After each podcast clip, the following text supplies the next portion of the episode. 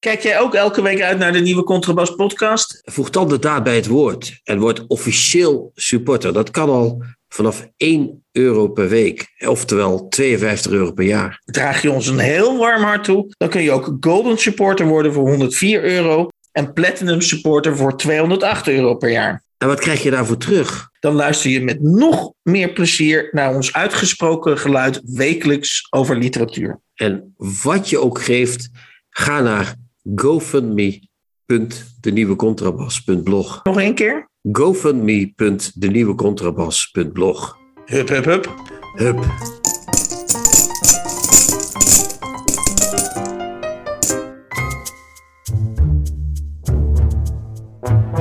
De nieuwe Contrabas. Podcast. Over hedendaagse literatuur en de wereld daaromheen. Met Chrétien Breukers, een elitaire Limburger. En Hans van Willigenburg, zomaar een Zuid-Hollander. We zitten allemaal klaar voor de 72e aflevering van de nieuwe Contrabas podcast. En met we bedoel ik eh, natuurlijk Chrétien en mijzelf. Maar we hebben eh, een kleine uitbreiding vandaag. eh, namelijk Rob van Essen is in hetzelfde pand aanwezig in Nijmegen als, als Chrétien. Dus eh, we hebben hem eh, eh, voor eh, de intro benoemd tot sidekick. Een sidekick betekent dat hij in kan vallen, maar niet in hoeft te vallen. Eh, dus eh, dat wordt een verrassing. We beginnen met nieuws heet van de naald. Eh, het is nieuws van onze zuiderburen, zeggen wij vol respect. Net is bekend geworden dat Rut Lasters, stadsdichter van Antwerpen, ehm, is opgestapt. Nou dacht ik eerst, dan blijft Antwerpen dus achter zonder stadsdichter. Maar wat blijkt, als je wat in de kwestie verdiept, er zijn maar liefst vijf stadsdichters in Antwerpen. Dus eh, Antwerpen moet nu met vier vijfde van het dichterscollectief, exclusief Rut Lasters dus, door. Eh, hoe, hoe heftig is het nieuws bij jou binnengekomen, eh Chrétien? Enorm, Hans, zeker. Het is een, een, heftig bericht. Ik kan het rustig zeggen. Ik zat hier in aanloop naar deze opname, zat ik te lezen en ik, ja, ja dat, het doet je wat, Hans. Heb jij dat niet? Dat je denkt, Antwerpen, zo'n mooie stad. Ja, dan ik, ik, ineens... wil, ik wil niet te vaak terugkomen op mijn journalistieke achtergrond. Daar, daar nee, maar dat doe je toch elke op, keer, dus dat maakt niet uit. Ik, ja. ik, ik, lees een, eh, ik lees per dag vaak eh, tientallen berichten en dan is zo'n bericht over Rut Lasters. Daarvan heb ik toch heel sterk de neiging om er een propje van te maken en het in de prullenband te gooien. Ja, Oké, maar laten we dat nou eens even niet doen. We doen dat propje weer open ja. en kijken wat er precies aan de hand is. Eh, er is Rut Lasters heeft met een school, een kansenschool, zoals dat hier eh, genoemd zou worden. Dus een Mhm. school, met, voor, een school waar de, klappen, waar de sociale klappen vallen, heeft ze aan een gedicht gewerkt. Eh, dat was niet in, op bestelling van de gemeente Antwerpen dat ze dat deed, maar dat eh, gebeurt vaker. Stadsdichters maken vaak op eigen initiatief gedichten en bieden die dan ter verspreiding aan. Zij heeft dat gedaan met die school. Ze heeft daar intensief mee samengewerkt. Daar is een project uitgekomen en een gedicht uiteindelijk. Dat heeft ze aangeboden aan de gemeente en die heeft gezegd: nee, dat verspreiden wij niet. Ja. En ze hebben daarbij als argument gebruikt, de gemeente heeft daarbij als argument gebruikt: we hebben het niet besteld.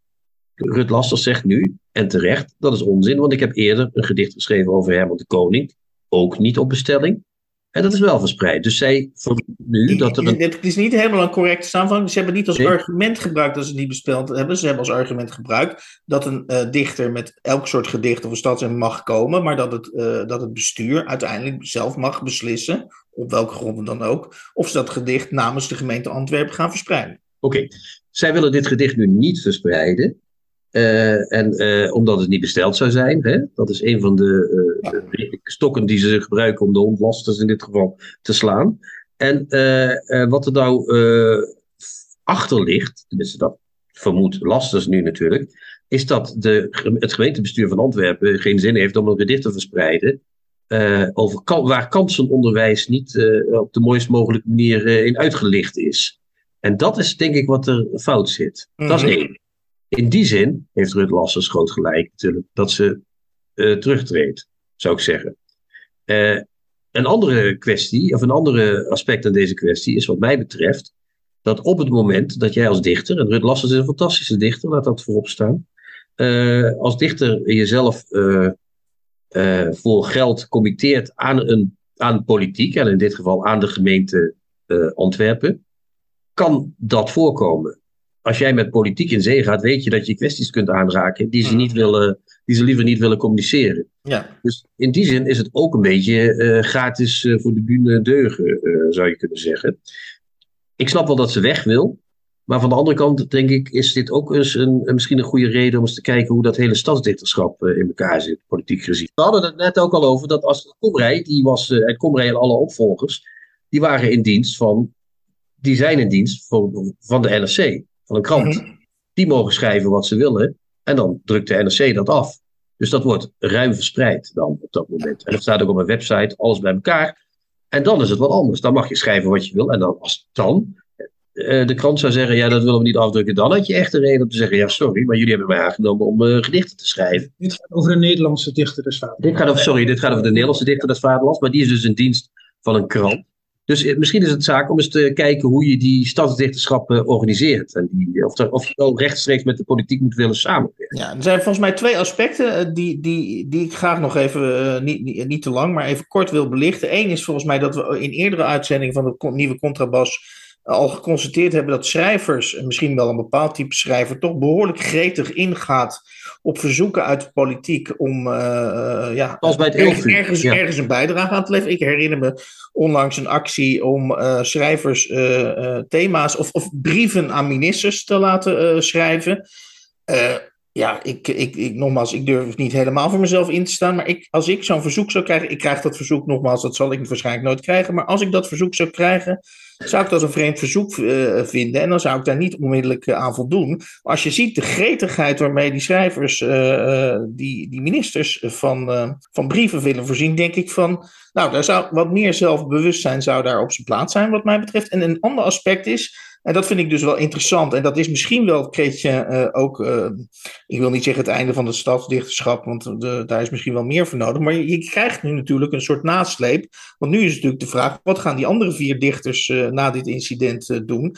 En voor je het weet zijn er, ik noem maar even een dwarsstraat, drie dichters die solidair, drie Antwerpse stadsdichters die solidair zijn met eh, Rut Lasters. Die zeggen: Nou, we zijn het hier niet, niet mee eens en we stappen op.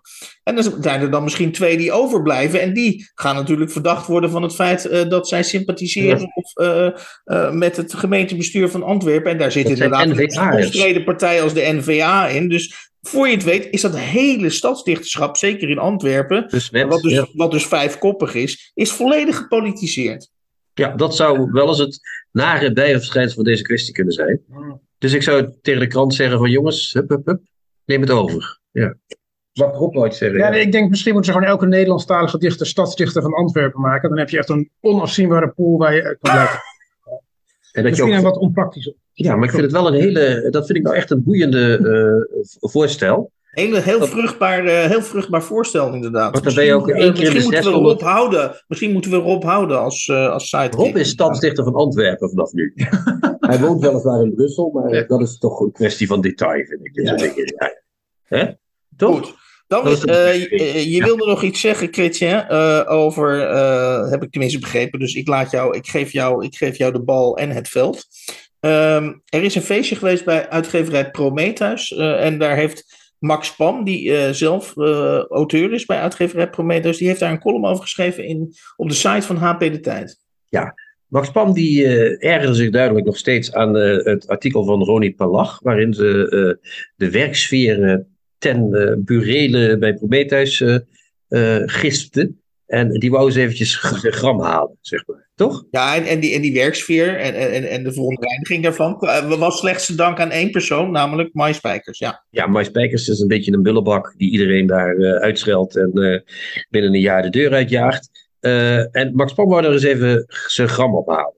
En dat deed hij door te vertellen over, de, over het jaarlijkse tuinfeest bij Prometheus. Waar uh, het heel gezellig was volgens hem. Uh, hij noemde daar zulke onderscheiden fenomenen als Martin Sommer, Jean-Pierre Ravi, Rosita Steenbeek. Kortom, de hele, het hele bejaardenhuis was uitgerukt om daar een mooi feest te maken. Hij deed nog wat lullige opmerkingen over Amy Koopman, de enige schrijver die vertrokken is bij Prometheus.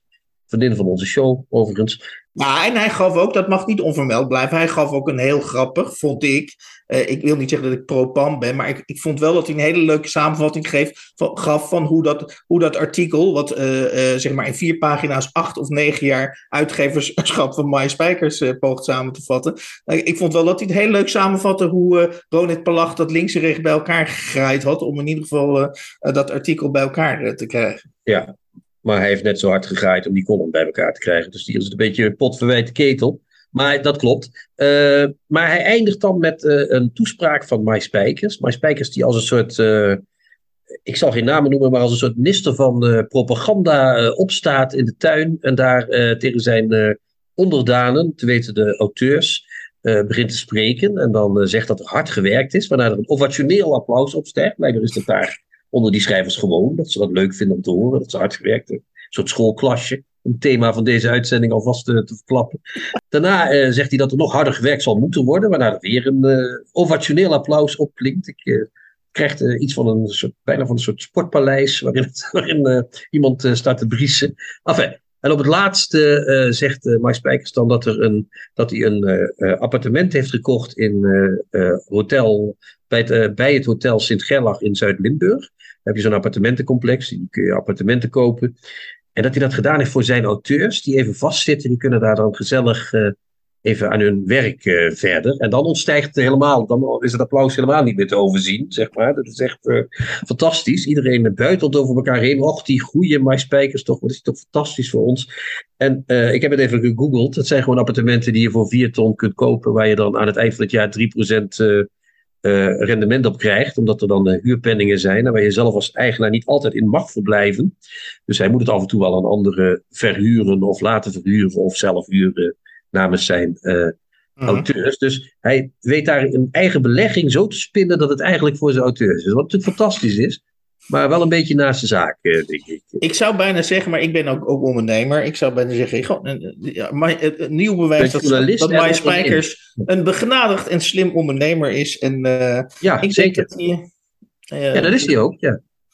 Maar wat wil dat zeggen? Dat, dat, heeft dat dan iets te maken met... Kijk, Max Pam doet net alsof hier de literatuur voortdurend gediend wordt. En dat is helemaal niet waar. Wat er in die column eigenlijk staat, is dat de portemonnee van My Spijkers gediend wordt. Niks mis mee, maar doe dan niet net alsof hier ineens een soort nieuwe, nieuw literair model is. Uh, namelijk Chateau Sint-Gerlach uh, appartementen kopen voor je auteurs uh, is opgezet. Schande, schande.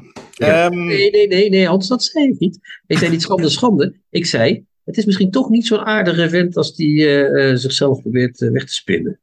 Deze week was uh, Onno Blom op de televisie. Hij was uh, te gast bij de opvolger van De Wereld Draait Door, uh, Ganiet en Sophie.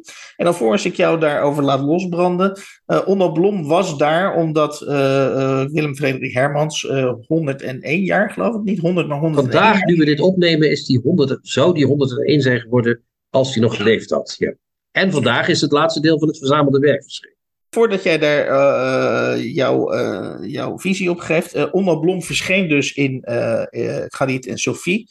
Um, en um, mijn, mijn, ik vond dat hij dat dus niet zo slecht deed. In de zin dat, even uitgaande van een publiek wat helemaal onbekend is met W.F. Hermans.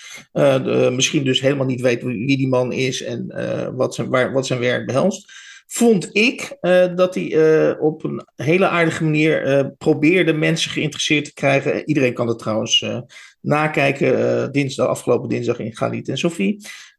hoe hij dus een zo groot mogelijk publiek probeerde mee te trekken in de thematiek van Willem Frederik Hermans. Maar jij was aanmerkelijk minder tevreden over zijn optreden. Nou ja, ik, je, had, je had vroeger bij, de, bij Tita Tovenaar, weet jij dat nog Hans? Bij, heb jij Tita Tovenaar? Ja, ik ben nog van de generatie Tita Tovenaar. Hoe heet ja, die acteur je, ook alweer? Tom Lensing. Tom ja. Lensing, jazeker.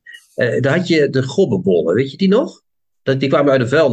Kwamen die. Ja. Nou, en zoals de grobbebollen uit een vuilnisemmer komen af en toe, zo komt Onno Blom af en toe op televisie. Als er over schrijvers gesproken wordt, dan komt er ineens dat krullerige haar van Onno Blom komt dan in beeld. En die gaat dan zeggen dingen als, maar die Hermans, dat was een raar mannetje hoor. Ja, daar moest je mee uitkijken, want als hij op televisie kwam. Citaatje uit Adria van Dis, waarin uh, Hermans van Dis uh, afsnauwt dat hij zijn uh, kop moet houden. En iedereen lachen, oh, wat een figuur. En dan komt er nog weer een citaatje uit een ander interview waarin Hermans zegt, Multatuli wordt in Nederland geëerd met een, uh, met een, uh, met een inrichting voor demente bejaarden. Zo gaan ze hier in Nederland met hun kunstenaars om. En dat is het enige wat je in 15 minuten over Hermans hoort. Wat voor een lastig mannetje het was. Je hebt één boektitel gehoord in die 15 minuten. Namelijk Het Behouden Huis. En dat was omdat Onno dat op 11-jarige leeftijd zelf gelezen had.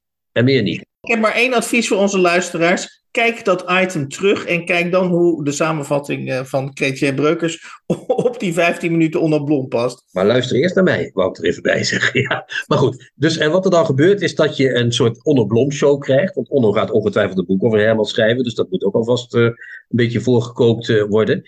en Onno die zegt over alle schrijvers altijd hetzelfde. Opmerkelijk figuur, rare jongen, toch een beetje apart. We hebben niet meer zoveel van die aparte figuren zoals vroeger, zegt hij er dan bij. Hè, zei hij al over Wolkers, zei hij al over Kampert, zei hij al over... Nou, je hebt op zijn Facebook ook, staat er van, ik ontmoette die en die schrijver voor het laatst op die die dag. Al die dooien komen één voor één langs. En het is dus zijn, zijn, zijn core business om over lang dode schrijvers te schrijven. Geeft niks, is ook, een, is ook een core business. Maar hij zegt er nooit iets opmerkelijks over. En dat zit mij dwars. Dan denk ik, wat is er nou voor, voor verschil met uh, het noemen naar, uh, naar Multatuli van een uh, dement ja. bejaardeninrichting of Onno Blom voor de televisie. Ja, en toch, en toch blijf, ik, blijf ik Onno Blom uh, voor de sake of the argument nog even verdedigen. Ik denk wat hij over Hermans zei, zou je onmogelijk, ik bedoel dat zou ook een brevet van onvermogen zijn, laat dat duidelijk zijn. Dat kan je onmogelijk op, op een schrijver of Moelisch als of Ja, maar dan hij, plakken. het is een heel opmerkelijke schrijver. Het was een hele charmante man. Heel goed met vrouwen omgaan. Rem, Remco Kappert heeft veel gedronken, maar is toch heel oud geworden. Ik ontmoette hem voor het laatst op 2 eh, september toen en toen. Nee, Hans, het is natuurlijk niet precies hetzelfde, maar het stramien is hetzelfde. Als, als Blom aan je bed verschijnt, dan moet je uitkijken. Dan ben je er bijna geweest. Dat is een ding wat zeker is. Tips van de week. Boeken, artikelen of pamfletten die boven het maaiveld uitsteken. We gaan ons wagen aan twee boeken uh, in de tiprubriek. Uh, en dat zijn achtereenvolgens De Droomfabriek van Germen van der Werf en Dit is Lust van Mary Gateskill. We beginnen met uh, De Droomfabriek van Germen van der Werf. En uh, Chrétien, het, het, hoeft geen geheim te zijn dat wij tijdens het lezen van een boek af en toe appen naar elkaar over onze leeservaring met een boek. En ik noteerde bij jou, uh, en dat, dat nee, maakt niet alles enigszins... niet alles om buiten te komen. Ja, okay, zie maar hoe je het doet. Ja. Ik, uh, ik noteerde het woord gruwelijk. Uh... Ja, ja, het begin vond ik niet zo goed. Maar moet dat nou meteen... Dan beginnen we meteen zo. nou ja, oké. Okay, ik vond het in het begin. Ik was bang dat het boek gruwelijk zou worden. Maar zal ik eerst iets vertellen over het boek zelf dan? Of, Ja. Oké, okay, nou, ik was heel bang van toen ik het begon te lezen van, nou, dit gaat helemaal niet goed. Uh, het is een boek, uh, Hans, laten we daarmee beginnen, over een Josie, een jonge vrouw, jaar of 6, 27, die uh, zonder daarvoor, hoe heet zoiets bij leraren, gekwalificeerd te zijn, mm -hmm. wiskundelerares wordt op een school in een achterstandswijk staat, op een VMBO-school. Ja, er, er, er, er, is een staal, er is een staal, om, om het nog troostelozer te maken, er is een staalfabriek in de buurt en er wordt gesuggereerd natuurlijk dat hij uh, inderdaad uh, niet, niet aangename dingen uitstoot. En die school die staat onder de rook van die staalfabrieken. Ja, alle mensen worden ziek in die wijk ook en die kunnen daar niet uit. Het is echt, een, echt letterlijk een achterstand. Het is volkomen troosteloos, ja. Maar Josie woont aan de goede kant van, de, van, de, van het dorp of de stad waar, ze, waar, waar dat is. Waar geen uh, rook van de fabriek is. En die woont in een vrijstaand huisje van haar opa, waar ze is ingetrokken nadat opa is gestorven. Samen met een papegaai overigens ik verder, uh, ja, nou ja, die komen we misschien nog op. Uh, Josie wordt daar uh, lerares op die school. En daar gaat ze van alles meemaken. Ja, en het, en het gegeven is vanaf het, begin, vanaf het allereerste begin. introduceert Gerwin van der Werf Josie eigenlijk als. Ja, ze is beginnend. ze, is, ze, is, ze is klein van, van, van gestalte. Dus er wordt de indruk gewekt dat, het wel, dat er wel een wonder moet gebeuren. als Josie de boel in, in de hand gaat houden, in feite. Nou, dat doet ze dan ook niet. Ze heeft geen orde in het begin. Dat kunnen we toch wel zeggen, of niet? De hele klas. Ja, nee, het loopt, het loopt onmiddellijk volkomen uit de hand, ja. Het is een soort omgekeerde bind, zou je kunnen zeggen. Bij bind luistert iedereen en bij haar luistert helemaal niemand. Ja. Maar een van de leerlingen springt eruit, Hans. Dat is uh, waar we naartoe moeten. En een van die leerlingen die eruit springt is Carmen. Carmen is ja. een, een Insta-meisje. Meisje die heeft 50.000 volgers op uh, Instagram. 60 dagen. Ik moet je corrigeren, 60 dagen. Sorry. Nou, in ieder geval, die krijgt ook uh, dingetjes opgestuurd van, van kledingmerken uh, en zo. Dus die is influencer, is die. En Carmen, die, uh, is, daar, daar wordt Josie door gefascineerd. Carmen is een meisje die ook niet luistert naar Josie, maar die wel toch op een of andere manier ervoor zorgt dat de klas haar niet helemaal ondersteboven schoffelt. Dus Carmen en Josie, daar is iets mee, toch? Ja, Ehm, maar dan ben ik geïnteresseerd, want, want ik, ik, uh, dat woord gruwelijk wat jij in eerste instantie gebruikte, daar was ik het eigenlijk deels wel mee eens. Omdat ik dacht, we worden hier. Uh, uh, ik vind het aan de ene kant vind ik het te prijzen aan Gerben van der Werf dat hij ons als lezer in een soort VMBO-klas of in een soort VMBO-school, waarvan ook nog gesuggereerd wordt dat hij als VMBO nog eens een van de zwakste VMBO's eh, van het land uh, te boek staat.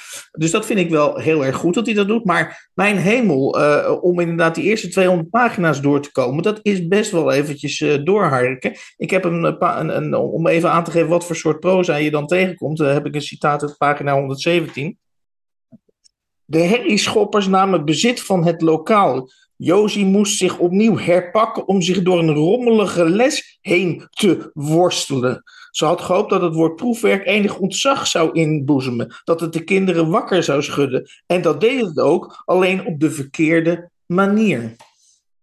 Ja, dat zijn inderdaad uh, moeilijke dingen, vind ik ook. Uh, ik gebruik ja, daar woord... dreig je nu overheen te praten, maar oké, ik, ik nee, wil even nee, aangeven dat, dat uh, die, die, relatie met Carmen, dat is natuurlijk uiteindelijk tussen, tussen Josie en Carmen, dat is uiteindelijk wat de roman draagt. Maar daaromheen moet je wel heel veel doorspitten hoor. Ja. ja, daar wou ik helemaal niet overheen praten. Ik wou er -huh. zelfs op ingaan, Hans. dat is, volgens mij zit deze roman scheef in elkaar. Dat is wat ik uh, uh, denk. Uh, de eerste twee hoofdstukken, daar zit één heel goed ding in, maar dat zei je net eigenlijk ook al. hij laat die, die, die, leerlingen heel geloofwaardig praten. Dat is echt heel goed hoe hij dat doet. Ja, weet ik niet Volgens mij is Scherven ook zelf leraar, dus die heeft natuurlijk van, van dichtbij kunnen bestuderen hoe, hoe, hoe, hoe de jeugd het praat, hè? dus de, de schooljeugd. Dat is hij weet trouwens ook heel goed hoe leraren, dus hij doet niet alleen ja. goed hoe leerlingen praten, maar hij weet ook heel goed die, uh, die leraren in de lerarenkamer. Ja, ja, ja, de dynamiek tussen leraren. goede teksten, ja. Hij heeft ook zo'n walgelijke gymleraar, die man die een beetje de basis is op die school. Uh, we krijgen, ja, dat is, dat, je ziet die man voor je. Je hebt echt, ja. je haren gaan elke keer te bergen als je die man uh, hoort praten. En uh, dus dat doet Gerwin heel goed. Maar omdat die eerste twee hoofdstukken, uh, dat drama met die Carmen, waar we niet te veel over kunnen zeggen, want dan hebben we de hele crux van de roman weggegeven. Maar hij doet te lang erover om tot uh, dat drama te komen, als ik het zo mag zeggen. Dus je blijft maar in dat schoolverhaal zitten, wat redelijk uh, van A naar B kabbelt. En dan schrijft hij zinnen zo van: hij opende een fles wijn en schonk twee glazen in. Denk ik, ja, hij schonk twee glazen wijn in. Is dat, niet, eh, is, dat, eh, is dat tegenwoordig niet meer goed genoeg, lieve mensen? Of hoe zit dat weet je wel? En je gaat dan ook op die zinnen letten, weet je wel? Dan denk je een keer, als er weer zo'n onderwijspraatje komt, denk je, hoor dat lijkt wel een folder van, uh, van de OCMW, of als dat nog zo heet. Ik, ik, als, je, als je me nog even toelaat, hij zegt op pagina 122, citeert hij een, le een leraar. Ze heeft er één collega, in de wiskundesectie heeft ze één collega, die heet Ludo. Oh, die cynische, de, ja, die cynische en Ludo is een voorbeeld van een leraar die totaal geflipt is in het onderwijs, of hij heeft 20 jaar, uh, uh, zit hij al in dat VMBO-onderwijs. Die man is echt, zeg maar, de vlees geworden frustratie. En die laat hij op pagina 122 zeggen... Ik heb twintig jaar van mijn beste jaar gegeven aan het onderwijs. Het kansloze klote onderwijs. En iedere dag van die twintig jaar heb ik mezelf uit bed moeten praten. Iedere dag ging ik met tegenzin naar school. Iedere dag met tegenzin. Wat denk je dat je met je, wat denkt dat, dat je dat je met je doet, Josie? Bijna 5000 dagen met lood in je schoenen naar je werk gaan? Vraagteken. Ja, maar praten mensen zo, vraag ik u dan af, meneer Van Wilgenburg. Nou ja, goed. Zo praat ik heb nog nooit dat, dat, roept, dat roept, leraar. Ja, ik, ik, ik, wat, het roept wel de interessante vraag op. Uh, en dat had ik met, met, met het hele boek. Hè, dan hoeven we niet, niet uh, per se de plot en, en, en, de, en het slot weg te geven. Ik vroeg me wel af, of, wat heeft Gerwin van der Werf nou met dit boek geprobeerd. Want ja, dat is denk ik het probleem. Ja. Dat is precies je kunt het, het lezen, je kunt het lezen. En daarom heeft hij volgens mij dat dorp zo ingedeeld. Daarom heeft hij het onder een staalfabriek. Uh, daarom heeft, heeft, hij het binnen, heeft hij er een zwakke MB, VMBO van gemaakt. Daarom heeft hij er in zekere zin ook griezels als leidinggevenden uh, van gemaakt. Je zou kunnen denken, ik weet niet of dat zo is, dan zou Germen van der Werf zelf in de, in de show moeten halen. Misschien moeten we dat maar eens doen. Uh, dat, dat dit boek eigenlijk één groot systeemkritisch boek is jegens, jegens het Nederlandse onderwijs. Want zo kun je het lezen. Ja, zo kun je het lezen. En dat vind ik helaas, als ik dat voor mijzelf mag zeggen, ook het minst interessante onderdeel van het hele boek. En andersom denk ik dat als hij het drama meteen eruit gepakt had en daarmee begonnen was, had hij al die systeemkritiek ook kwijtgekund. Maar dan had hij dat in dat drama kunnen verstoppen. Maar dan was je tenminste als lezer ook meteen met iets anders bezig geweest. Dan alleen maar de hele tijd denken van. Of dat hij dan op een gegeven moment ook. Hij probeert ook. Hij is zo correct dat het weer incorrect wordt soms. Zoals bijvoorbeeld als dat meisje Josie. Die heeft één leerlinge met een hoofddoekje. En die is heel vlijtig. En dan denkt die Josie. Ik vind het er eigenlijk wel een beetje saai. Als ik dat mag denken. Weet je wel, dan is het al bijna weer. Mag je wel denken van mensen dat ze saai zijn, weet je wel? Dan wordt het zo'n zo, zo'n hypercorrecte uh, roman. Met allemaal eigenlijk. ben je het met me eens, Christian, dat, dat wat je er ook uiteindelijk van dit boek vindt? Ik, ik, ik, ik heb. Uh, ja, ik, ja, hoe moet ik het zeggen? Het is wel een boek wat je, als je het leest, houdt het je wel bezig. Of op een of andere manier gaande. Je hebt wel het idee dat hier iets, uh, en dat vind jij misschien nog minder interessant, maar dat er iets wezenlijks over onze, ja, dat klinkt heel gezwollen, zo bedoel ik over onze samenleving van nu uh, wordt gezegd. Maar ik, ik ben het met je eens dat het, dat het, omdat het boek verschillende kanten op gaat en te wijdlopig is, daar zijn we het volgens mij ook allebei over eens, dat, dat het veel man minder krachtig is geworden dan als hij zichzelf inderdaad wat meer in de hand had gehouden. Nou ja, als hij een, een verhaal had bedacht. Kijk, hij heeft een roman geschreven die heet Een onbarmachtig pad. Dat is een soort road novel, of echt in IJsland geloof ik. En dat is echt een fantastisch. Dat loopt van begin af aan, het gaat ook allemaal fout, maar dan weet je tenminste, dan heeft hij ook meteen gekozen voor, dit is het verhaal, dat ga ik vertellen en zo ga ik het doen. Hier denkt hij, ik wil, hij heeft allemaal gedacht, ik wil iets over scholen zeggen, want dat is in op dit moment. En ik wil iets over mensen in achterstand. En ik wil iets zeggen over mensen die op die scholen zitten, die later onze leidingen moeten leggen, die onze verhuizingen moeten doen en zo. Dus hij heeft hij is, misschien is, is het onderwerp te dicht bij hem, uh, uh, omdat hij zelf ook leraar is. Ja, dat zou kunnen. Dat heel dicht kunnen. bij hem. En maar schrijven kan die ontegenzeggelijk. In die zin, het, het boek houdt je bezig. In die zin dat hij, ja, het is zo, je hebt het zo uit, zeg maar. Het is, een boek, hè, het is, niet, Ja. het is geen straf of zo. Maar het is wel zo dat ik denk, het had beter gekund. Ja, en wat ik ook een, een bezwaar vind van dit boek, er zijn net te veel personages, waardoor de personages allemaal toch iets schetsmatigs eh, eh, houden. Ja. En, en je niet één personage, nou ja, die Carmen, even met, met de uitzondering dan van Carmen en Josie, die natuurlijk wel eh, wat dieper worden uitgewerkt, maar eh, het blijft inderdaad, eh, het heeft de neiging wat schetsmatig te blijven. Dat, dat is niet omdat er zoveel personages zijn, want dat valt wel mee. Dat is omdat die personages allemaal schablonen zijn. Dat zijn niet zoals bij Bind, bij Bordewijk, mensen die je nog. Ik weet nu nog dat er eentje zat met een dubbele rij tanden bij Bind. Dat weet ik nu nog. Bij, bij, bij Van der Werf vergeet ik al. Je hebt er één met een hoofddoek en je hebt twee Polen en je hebt een Marokkaan. Er moest van elk soort eentje bij, zeg maar. Ja, en wat, wat mij ook opvalt, maar dat is een, een kwestie die we nu niet gaan oplossen, maar die ik aan de hand van dit boek wel weer opnieuw op mijn agenda terugvond, is überhaupt de, wijze, de, de klassieke Hollywood-wijze van naturalistische manier van vertellen. Dus eerst uitleggen waar iets zich afspeelt, dan eh, Ja. de school beschrijven en, en alles al, zeg maar, alles willen beschrijven en alles al invullen. Eh, ik, er, ik merk zelf, omdat je inderdaad in een visuele cultuur, eh, in een steeds meer visuele cultuur leeft, dat, het, dat, eh, dat je eigen geduld met dat soort eh, eh, beschrijvingen eh, eh, neemt af. Ja, soms wel. Maar als je bijvoorbeeld Vestdijk leest, hè, om maar eens wat te zeggen, dan is dat niet zo, omdat je dat heel goed gedaan wordt. Dus het, heeft- volgens mij kan er alle soorten van vertellen kunnen, zolang je het maar goed doet. En dan ga je als lezer vanzelf eh, eh, wel mee. Daar geloof ik. Ik, geloof, ik, ik, heb liever, ik lees ook liever iets wat een beetje raar in elkaar zit soms. Maar eh, een hele mooie, wel goed geschreven roman van A naar Z, dat kan ook prachtig zijn, maar dan moet het goed gedaan zijn. Ja, maar ik herinner me bijvoorbeeld eh, een, een boek wat we eerder besproken hebben, Pieta van eh, Rotterdamse schrijfster, ik kom maar even niet op haar naam. Eh, Elfie Tromp. Ja, Elfie Tromp.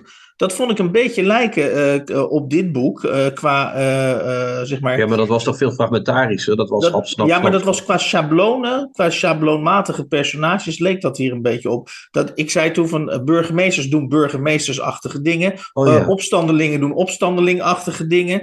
En dat, dat, dat, dat, ik, ik merk zelf dat ik daar als lezer, maar goed, eh, misschien hebben daar andere, eh, minder last van, maar ik, ik merk zelf dat ik dan snel verveeld raak. Het wordt snel Ja. voorspelbaar. Ja, schablonen zijn vervelend, dat is zo. Ja, dat ben ik Ja. met je eens. En dat is jammer, want dan had een beter boek kunnen zijn.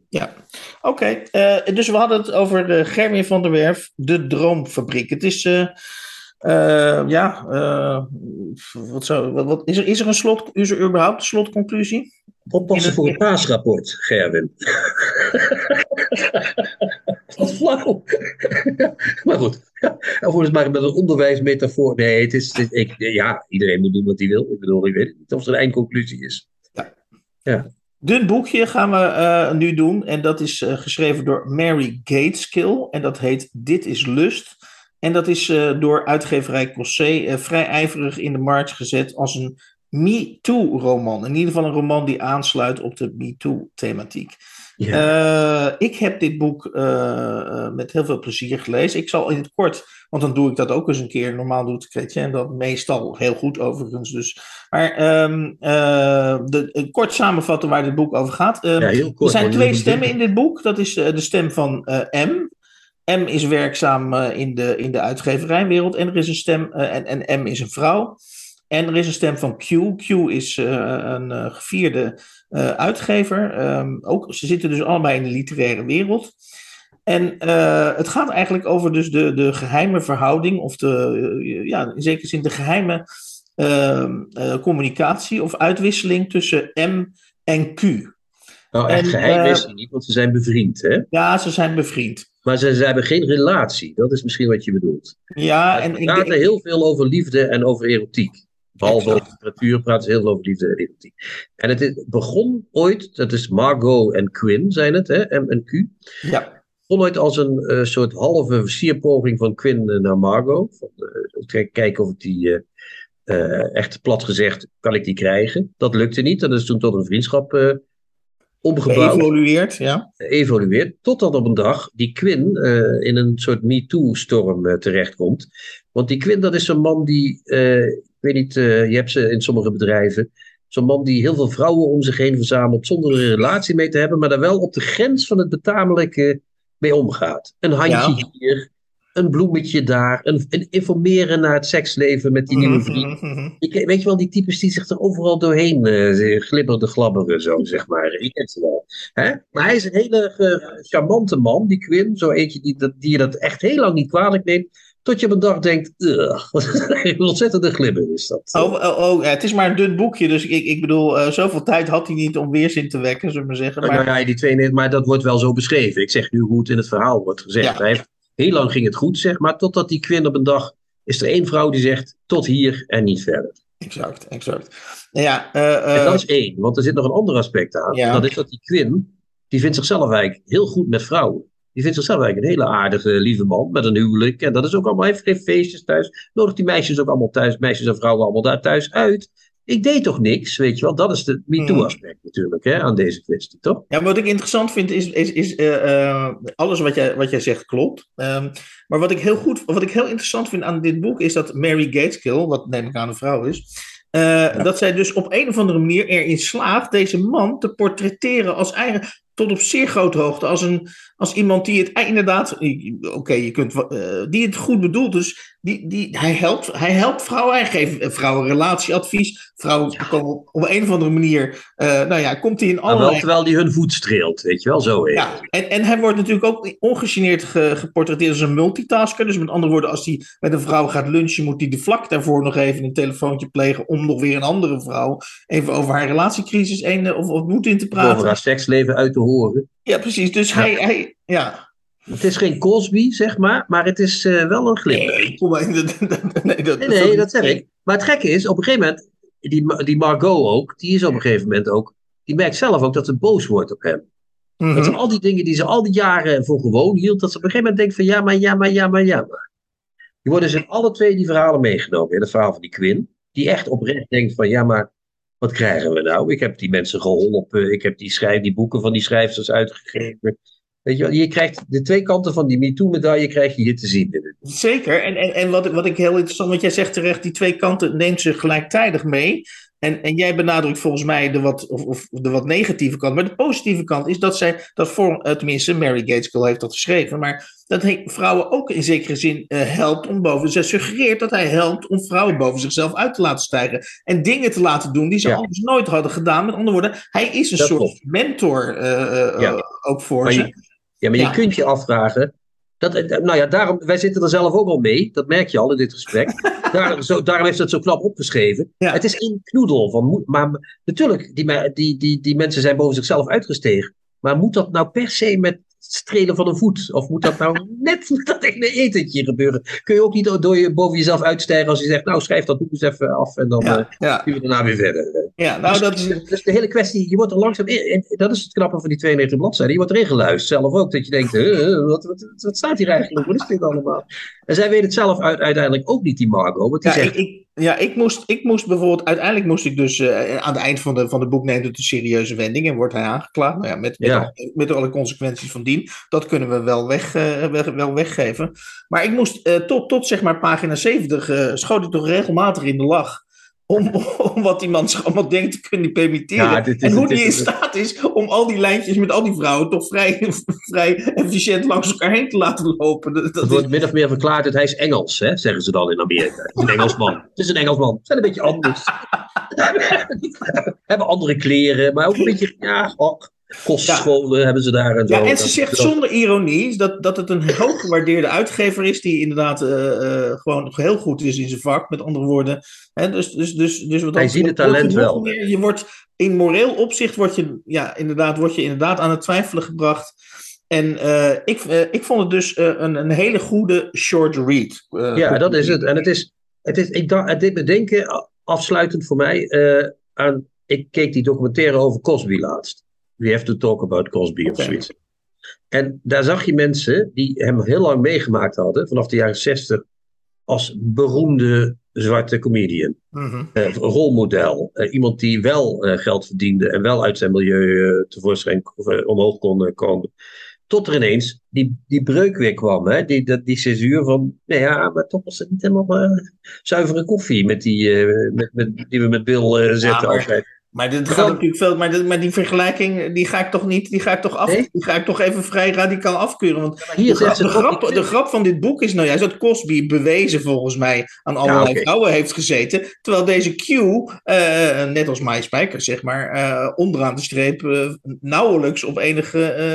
Ja, maar het gaat om de morele kwestie erachter. En de morele kwestie is dat mensen heel lang denken: oké, en dan ineens, ja, misschien is het toch niet helemaal goed. En dat er altijd een moment is in dat proces, of in dat bewustwordingsproces, waarin je even nog afscheid moet nemen van, het, van dat oude beeld van die persoon. Ja, maar ik- ik- ik- een ander beeld. maar ik wil gezegd hebben dat, ik- dat ik de Q uit Dit is Lust van Mary Gateskill valt voor mij in een totaal in een andere categorie dan, eh, dan voor mij althans, ik- dan eh, Bill Cosby. Ik vond het wel een ontzettende glibber, jij niet? dat, dat wel. Ja, ja, oké, oké. Dan zijn we het eens. Een very good short read, dat is waar. Ja.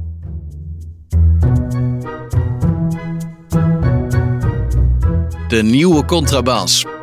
Podcast. De gast is Rob van Essen, zoals we net al zeiden. We gaan verder met onze eindeloze zoektocht door het oeuvre van Simon Vestdijk. En we gaan verder met misschien wel zijn bekendste roman, 1934. Eerst gepubliceerde roman, niet eerst geschreven roman.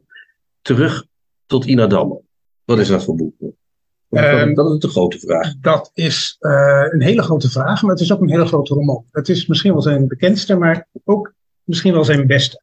Ja, het is wel een heel goed boek in ieder geval. Het is een beetje een spoiler alvast, maar goed. Ja, we gaan ontzettend veel nu, maar dat, dat, dat kan niet anders. Ik heb dit boek voor het eerst gelezen, ik denk 25 jaar geleden. En, ik heb, en toen ik het nu dus las, was ik heel verrast dat niet het hele boek over Ina Damman ging. Nee. Het is een boek over eh, de eerste middelbare schooljaren van Anton Wachter. Het is ook een deel uit de Anton Wachter cyclus. Het is geloof ik deel 3. Drie. Deel 3. Het is wel het eerst geschreven deel. De, deel 1 en 2 heeft hij later geschreven. En eh, in het begin van dit deel gaat Anton Wachter voor het eerst naar de HBS in zijn woonplaats Ladingen, eh, gebaseerd op Harlingen. Het is allemaal vrij autobiografisch. En het boek heeft drie delen. En pas in deel 2 komt Ina Damman op de kop. En dat verbaast mij. Dat, ik herinner mij een boek over Ina Damman. Maar dat gaat over veel meer dan dat. Het is Ja. eigenlijk nog beter dan ik me herinner. Ja, het begint, eh, als we dat even terugpakken, met een hoofdstuk over een eh, jongen, Anton Wachter. Hè, die gaat naar, het, naar de HBS, als ik het goed heb. Eh, en die is heel bang, want die wordt de eerste dag uitgescholden voor vent. En op een of andere manier is hij heel bang dat dat een soort running gag gaat worden. Dat iedereen hem zo gaat noemen. Dus de eerste weken maakt hij zich verschrikkelijk druk over het idee dat hij wordt uitgescholden. Uh, daarmee samenhangend beschrijft hij de hele dynamiek op die school. Uh, leerlingen, oudere leerlingen, pestkoppen, jongens die hij wel kan hebben, goede vrienden van hem.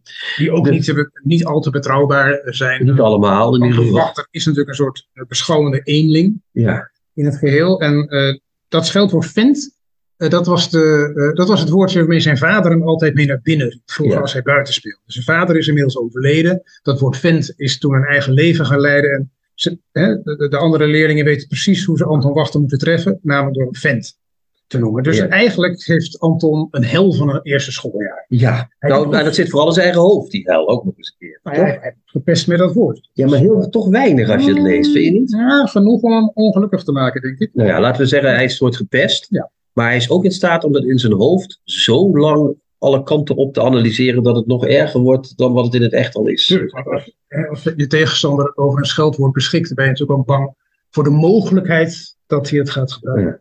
En dan komt nu zijn naam, Anton Wachter. Hij, in zijn hoofd gaat hij heel vaak denken: ik ga nu, als ik nu die en die pestkop tegenkom, die krijgt toch een knal voor zijn hartjes. Zegt, nou, ik maak hem echt af.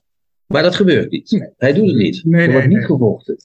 Niet, nee, hij wordt een keer in elkaar geslagen, maar dan vecht hij ook niet uh, terug. Hij probeert het wel, maar hij ligt al lang uh, in stukken op de grond voordat het. Uh, ja.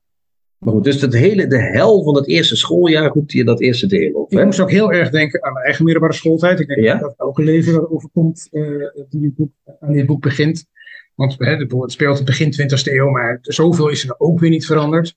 Nee. En je hebt, ik zal even de eerste zin voorlezen, de eerste zinnen. Mm -hmm. Het had niet eens een portiek, zo plat was het. Niets vond er houvast. Alles zou er afgegleden zijn. Te pletter op de lange, rode, ingesleten stoep. Zo beschrijft hij het, uh, de gevel, de voorgevel van de school, waar hij dan op de eerste dag uh, naartoe moest. Ja, dat van zijn schoolgebouw. Hè? Ja. En eigenlijk is het ook een beschrijving van Ina Damman, uh, die, die pas in het volgende leerjaar komt die tegen, want die gaat dan naar de eerste klas. En dat wordt dan zijn, uh, je zou zeggen, eerste liefde. Je kan beter zeggen zijn obsessie. Het wordt een obsessie, ja. Maar het wordt ook zijn eerste liefde. In deel, het eerste deel heet het woord. Dat is dus vent, hebben we net geleerd. Het tweede deel heet dus ook inderdaad, heel toepasselijk, Ina. Ja. Daar komt die Ina Damman tegen. Ina Damman komt uit drie huizen. Uh, Franeker is dat uh, ja. blijkbaar. en op, als hij haar ziet, dan denkt hij meteen, dit is het, dit is ze. Hier, is, hier ben ik verliefd op. Ja. Hij weet ook ineens wat verliefd zijn is, et cetera. Hij neemt als het ware echt het besluit om verliefd op haar te worden. En dat is hij dan ook met, met, met volle overtuiging. Hij, het is werkelijk als in een symfonie van uh, Mahler. Uh, Versdijk slaat uh, het hele strijkorkest aan. Zeg maar, als Ina Damman binnenkomt en begint helemaal te vertellen hoe hij verliefd op haar is. Wat hij allemaal voelt als hij verliefd op haar is. Hoe hij haar ziet. Dat meisje is eigenlijk zelf helemaal niet nodig om, om, om, nee. om, de, om, om die verliefdheid op te roepen. Bijna. Het meisje is eigenlijk een soort leeg canvas waar hij zijn eigen verliefdheid op, uh, op kan schilderen. En zijn angsten kwijt. En zijn angsten. Ja. Liefde en angst zijn heel erg met elkaar verbonden in dit boek. En in de praktijk komt het uiteindelijk op neer dat hij elke, uh, na elke schooldag met haar oploopt naar het station waar zij de trein neemt naar haar woonplaats. Ja, hij gaat eerst naar huis. Ja, dan, dan heeft hij helemaal uitgeknobbeld hoe hij haar onderweg weer tegen kan komen terwijl zij naar het station loopt. Ja. Dan vangt hij haar daar ergens op, pakt haar tas over, dat is de dagelijkse gang van zaken. Hij heeft het ook steeds over haar lasthouding. Zij loopt in een lasthouding. Ja. Zij heeft de tas op de heup en uh, loopt een beetje scheef. En hij pakt die tas dan. Hij neemt haar lasten, als het ware, van haar af. Loopt dan naar het station. Heeft drie vragen ingestudeerd vaak, want hij is ja. niet zo'n smalltalker, Anton Wachter. Je kunt niet zeggen dat dat een makkelijke prater is. Dan heeft hij drie vraagjes waar zij meestal met ja of nee op antwoordt. Of altijd wel nee.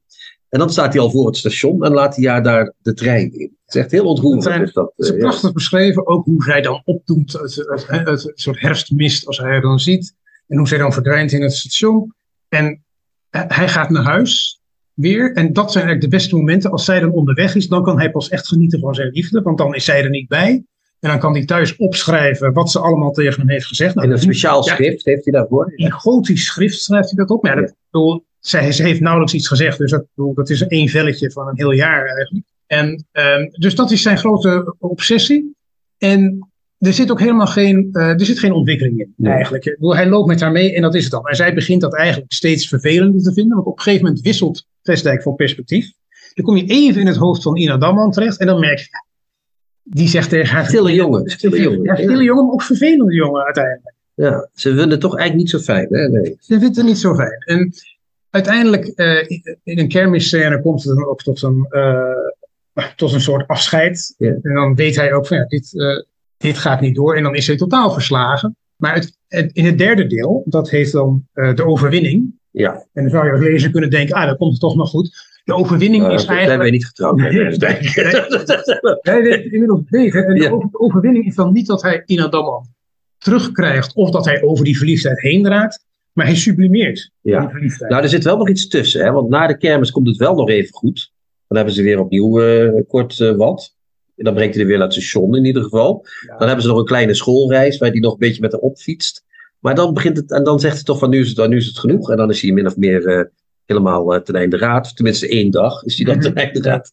En daarna krijg je bij die overwinning, dan gaat hij het inderdaad sublimeren. En dat is ook weer volledig iets van de wil bij Versdijk. Hij neemt zich voor van ik wil.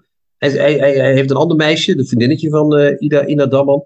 Hij denkt, daar, daar wil ik eigenlijk ook wel verliefd op worden. En een Ja. dag later was het al zover. Bijna als in een kinderboek. En verdomd, hij werd verliefd op die andere. Ja, maar dat, zij legt het toch af tegen het idee van Ina Ja, Damman. want op, ineens, helemaal tegen het einde van het boek, dan krijg je weer zo'n typisch Versdijk-einde. Hè? Ook een beetje weer als in een Mahler-symfonie. Daar komen al die motieven komen weer terug. Je ziet klaterende bergbeekjes, eh, ritselende wouden. Al die motieven worden bij elkaar gedaan. Hij ziet ineens weer Ida Dammen. En hij denkt, ik hou van haar. Wat er ook gebeurt en waar ze ook is. Ik ben, hè, dat hij, is heeft, hij is het. hij heeft Ina niet meer nodig om die liefde te bewaren. Het is, Precies. ik, ik las ook ergens, eh, ik was er zelf eerlijk gezegd nog niet opgekomen, maar de initialen van Ina Damman staan ook voor ID. Dus Ah, het idee van Ina Damman ah. is belangrijker dan eh, Ina Damman zelf. Wat heel opvallend is, hè, jij had het net dat het toch nog even goed komt voor, tijdens het schooluitstapje. Het hoogtepunt van die verhouding tussen die twee, voor zover die al bestaan heeft, is een boswandeling. Ja. Die maken ze met z'n tweeën tijdens dat uitstapje. Nou, met z'n vieren eigenlijk. De- Ja. Van het andere paardje, Ja. Redevoort en Marie, die, Ja. lopen, die lopen achter. En eigenlijk wordt dat nooit beschreven door Visdijk. Er wordt aan gerefereerd een paar keer, dat, het een, dat dat het hoogtepunt was. Maar wat ze precies dan tegen elkaar zeggen, wat er gebeurt, Wordt niet gezegd. dat wordt niet gezegd. Dus dat blijft een soort gat in het boek, waardoor je je steeds blijft afvragen, maar Ja, misschien werd er ook niet- niks gezegd. ik werd er helemaal niets gezegd. Maar wij zijn daar niet bij en we kunnen daar ook niet bij als lezer. Ja, ja, ja. Dus de, de kern van de daadwerkelijke liefde blijft voor ons verborgen. Zoals het het echt min of meer ook is natuurlijk. Maar niet voor die twee mensen, want die waren natuurlijk al bij die boswand. Ja, maar dan Maar kan nog de kern verborgen, verborgen, blijven, verborgen blijven. Bijna een soort religieus besef of zo. Er zit altijd ergens een geheim wat nog overblijft. Ja. Toch of niet? Ja, ja zeker, zeker voor de lezer. Maar dat, dat, dat, dat zou dan mooi passen bij dat einde. Hè? Dat hij dan. Kun je het einde van Ina Damman voorlezen zonder. Dat is geen spoiler meer, hè, wat we nu doen. eh. Nee, lees, lees gerust. Ja, dus dan, gaat hij, dan is hij uiteindelijk, heeft hij dat helemaal dat in zijn hoofd gezegd. Van Ina is het, ik ben verliefd op haar, ik, eh, ik hou van haar, zegt hij zelfs. Hij wil ook weer terug naar huis om over haar eh, te denken, hè, want dat is het altijd, het is in zijn hoofd. En dan is hij onderweg naar huis, nadat de trein eh, naar Driehuizen vertrokken is, met Ina erin. Floot de trein daar nog. Hij was vlak bij huis. Die trein ging, kwam, ging weer. Naar Driehuizen en weer terug. Zonder ophouden, ijverig en onverschillig. Maar daar, achter hem, op het stationsplein, daar had hij geleefd. Dat is dus waar hij haar Ja. steeds wegbracht. Maar, eh, daar had hij geleefd. Hij moest dat toch vasthouden, ondanks alles. Na het hekje geopend te hebben, had hij nog een zestal schreden voor zich door het tuintje, waar de avondwind zo ver mogelijk, zo hoog mogelijk met hem meewoei om zijn voorhoofd te koelen.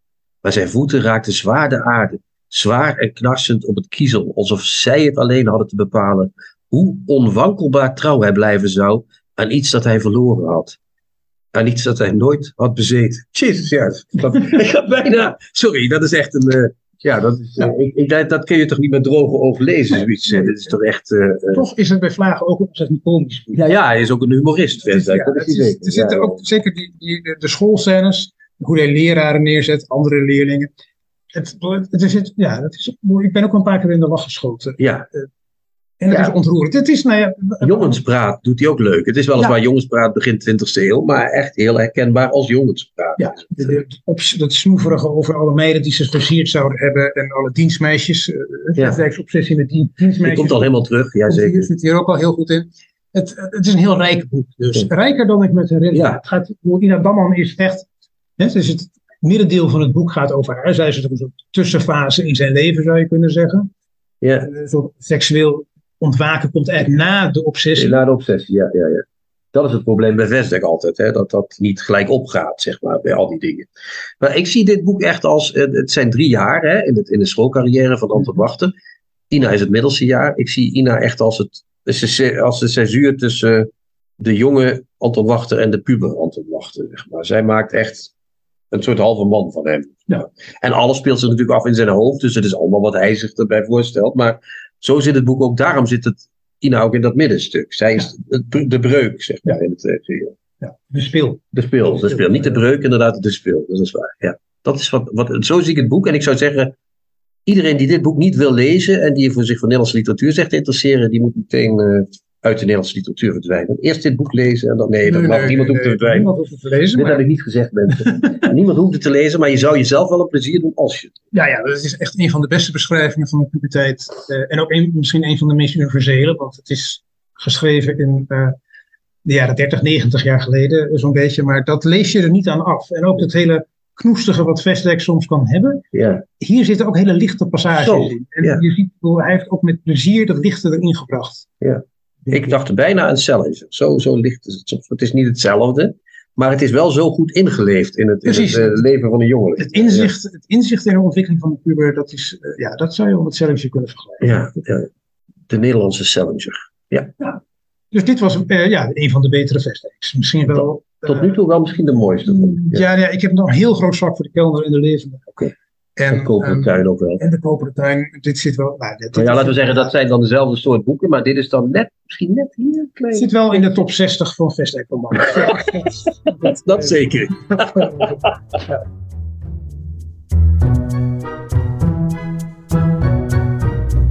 De nieuwe contrabas.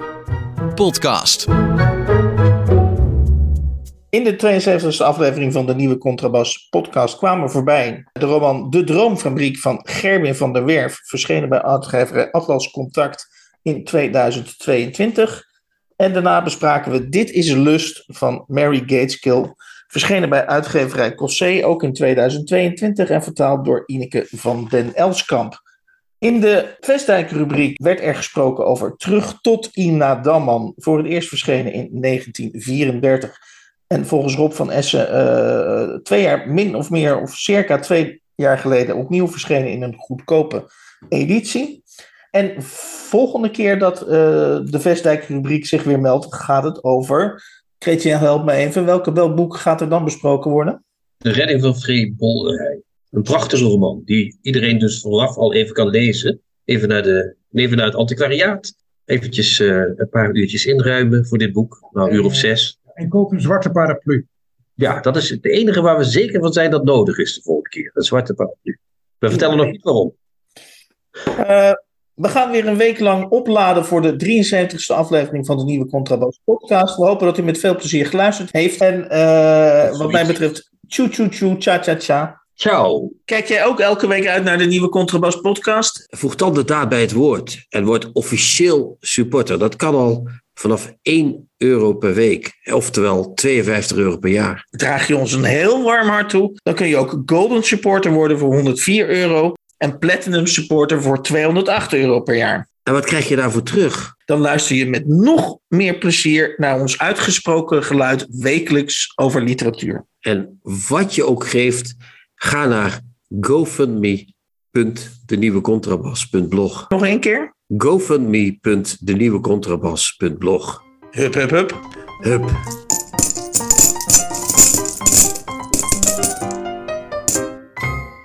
De nieuwe Contrabas podcast wordt gemaakt door Chrétien Breukers, Hans van Willigenburg en Erik Lindenburg.